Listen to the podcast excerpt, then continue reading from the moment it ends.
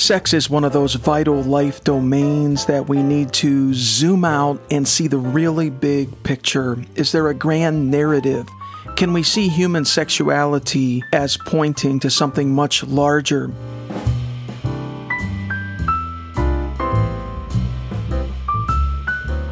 The Christian community, the church, is not doing well with uh, showing Christ followers this larger story and how, frankly, their sex lives fit into that. One of the tactics from the enemy is to dumb things down, and unfortunately, there's a lot of residual effects, a lot of downstream effects when things are dumbed down, things go south. Other points of view and teachings pollute the vacuum. They rush in, they pollute the vacuum left by the Christian community. Welcome, friend, to episode 244 of Jesus Smart, the podcast. You can see the show notes page and uh, get links and take this topic further at jesussmart.com slash 244. This is a short highlight taken from a larger conversation with Dr. Juli Slattery of Authentic Intimacy. You can hear the whole conversation. It was a great dialogue. You can hear the whole conversation in a preceding episode, just a couple episodes back, number 242. It's called God, Sex, and Your Marriage, all the podcast apps. And if you want to go to the show notes page uh, for that episode 242, you can stream it there. And there's a lot of information about Dr. Juli and her work, jesussmart.com slash 242. I believe, I'm convinced that Jesus Christ knows how our lives work best, and He's really passionate about developing us as His followers and as intimate friends and co agents in His kingdom. He's not only our Redeemer, Savior, and Lord. That's beautiful, and we're so grateful, but He also knows how everything works best. He's the ultimate life coach. He's brilliant. And Dr. Juli is all about seeing this brilliance, God's design for intimacy and sexuality brought to the awareness of people. She believes it's all connected to something above and beyond the bed. Okay? Uh, do we realize that what takes place on our bed is connected or not connected to something much larger to which it points. Well, let's get right to this highlight sex and the really big picture. God's story of sex, you write in your book, I found this very fascinating. God's story of sex is under constant, intense attack. If you're a, a reader of the Bible and you read to the end and you understand Genesis and the end of the scriptures, you understand that this all ends with a wedding, right? Um, mm-hmm. Um, the city of God comes down as the bride of Christ. We move into the new heavens and the new earth. The meta narrative that God is pursuing is that of a wedding.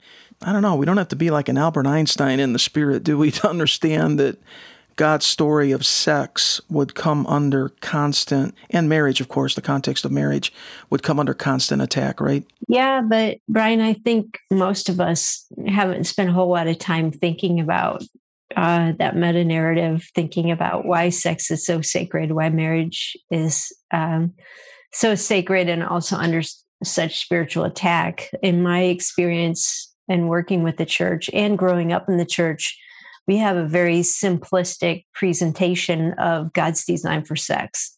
And it usually doesn't involve um, pondering and applying this idea uh, that sexuality is really uh, this brilliant metaphor that teaches us about about that final wedding about about god being a covenant making god and and so if we don't understand that narrative then we're not going to make the connections as to what spiritual attack might look like and i actually think that's one of the spiritual attacks is kind of dumbing down our understanding of marriage oh, and sexuality yeah. so that it becomes legalistic, it becomes simplistic, um, and it can't stand up to the world's challenges. Mm. So, okay. um, yeah, and I don't know if that's been your experience, but my no, experience. that's my observation too. And yeah. I think Richard Foster says in his book Celebration of Discipline that the curse of our age is superficiality.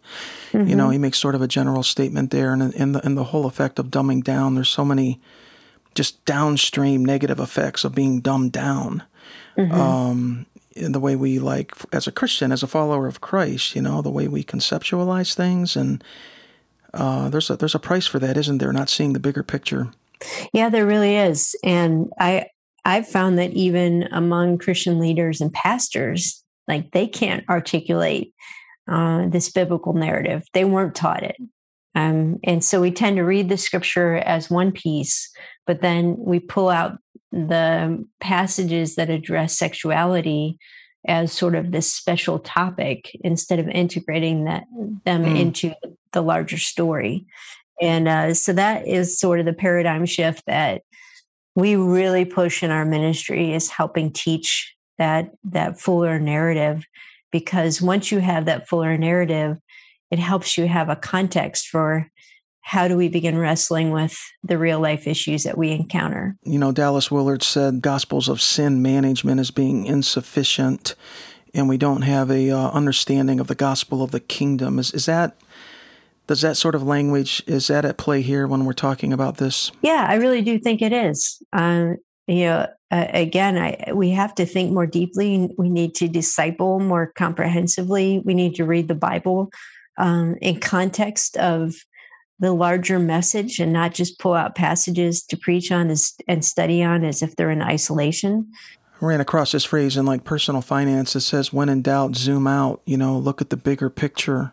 Mm-hmm. Like like right now with the stock market, for example, if you just look at the math of a mutual fund or something right now, you could freak out zoom out, look at the larger picture, look at the history of the market, look how economies rebound. That's that's kind of what they mean by it. When in doubt, zoom out. Mm-hmm. I think there's application here, isn't there? I mean, instead of getting lost in the micro, we have to zoom out and see the bigger picture. What is the horizon that God has in mind?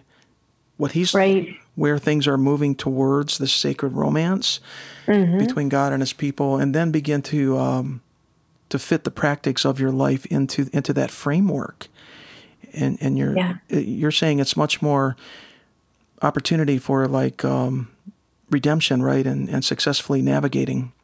Right, and redemption means something good came out of what was bad. Um, where God doesn't erase your history. Um, sometimes the pain is still there, but now there is a sacred meaning to what you've walked through and you can actually see um, the growth of your character. You can see, again, the intimacy of your marriage being greater because you walk through a challenge. Yeah, meaning is one of the deepest needs of the human being. Again, Dallas Willard, I'm kind of a fan, fanboy. He said one of the things that made Jesus so attractive was the empowerment of the human condition. You know, there are certain life domains, Dr. Juli, that you want to invest in. And mm. I would I mm. would say that marriage and sexuality is right at the top of the list. Yeah. You know, there's so much even generational residual effects of that, legacy, you know, your your genealogical tree, like, you know, wellness and finances would be other big areas and um, the kingdom contribution that you bring to the table, you know, really looking at mm-hmm. your, your, you know, your gift set and your calling, your assignment as God mm-hmm. as God brings you through seasons in your life. But this high leverage activity, I just encourage, like personally, I'm just, you know, my little tiny soapbox here, but, you know, I encourage deep reading and then praying it, you know, getting the verses and, and just kind of praying it hot over your life. Super yeah. high leverage uh, activity that pays enormous dividends over time. Mm. Mm. And, um, yeah. and, and, and then, you know, catalyzing that in others, sparking that in others, give them books, encourage them. You know, the Bible says, stimulate one another to love and good works, right? Um, mm-hmm. it, it, you know, becoming an agent of, of, of, change in people's lives. I, um, I'm just a fan of that. I, I want to get better at it. I'm, I'm, I'm trying. And, um, and I just encourage that in others as well who are listening.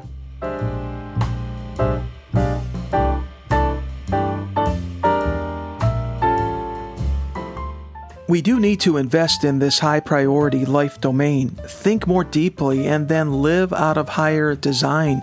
You can avail yourself of what Dr. Juli Slattery offers at her website, authenticintimacy.com. Encourage you to go there.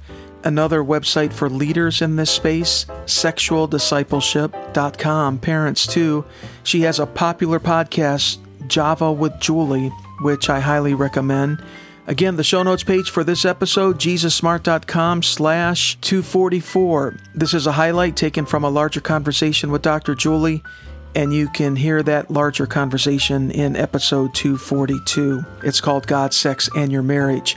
Thank you for passing this episode along to your friends, to your contacts, to people that you feel are ready for this, would value this. They're going to benefit from it. The future belongs to Jesus, so does the now. Let's walk with his brilliance, and we're going to catch it we're going to catch his brilliance in a unique way.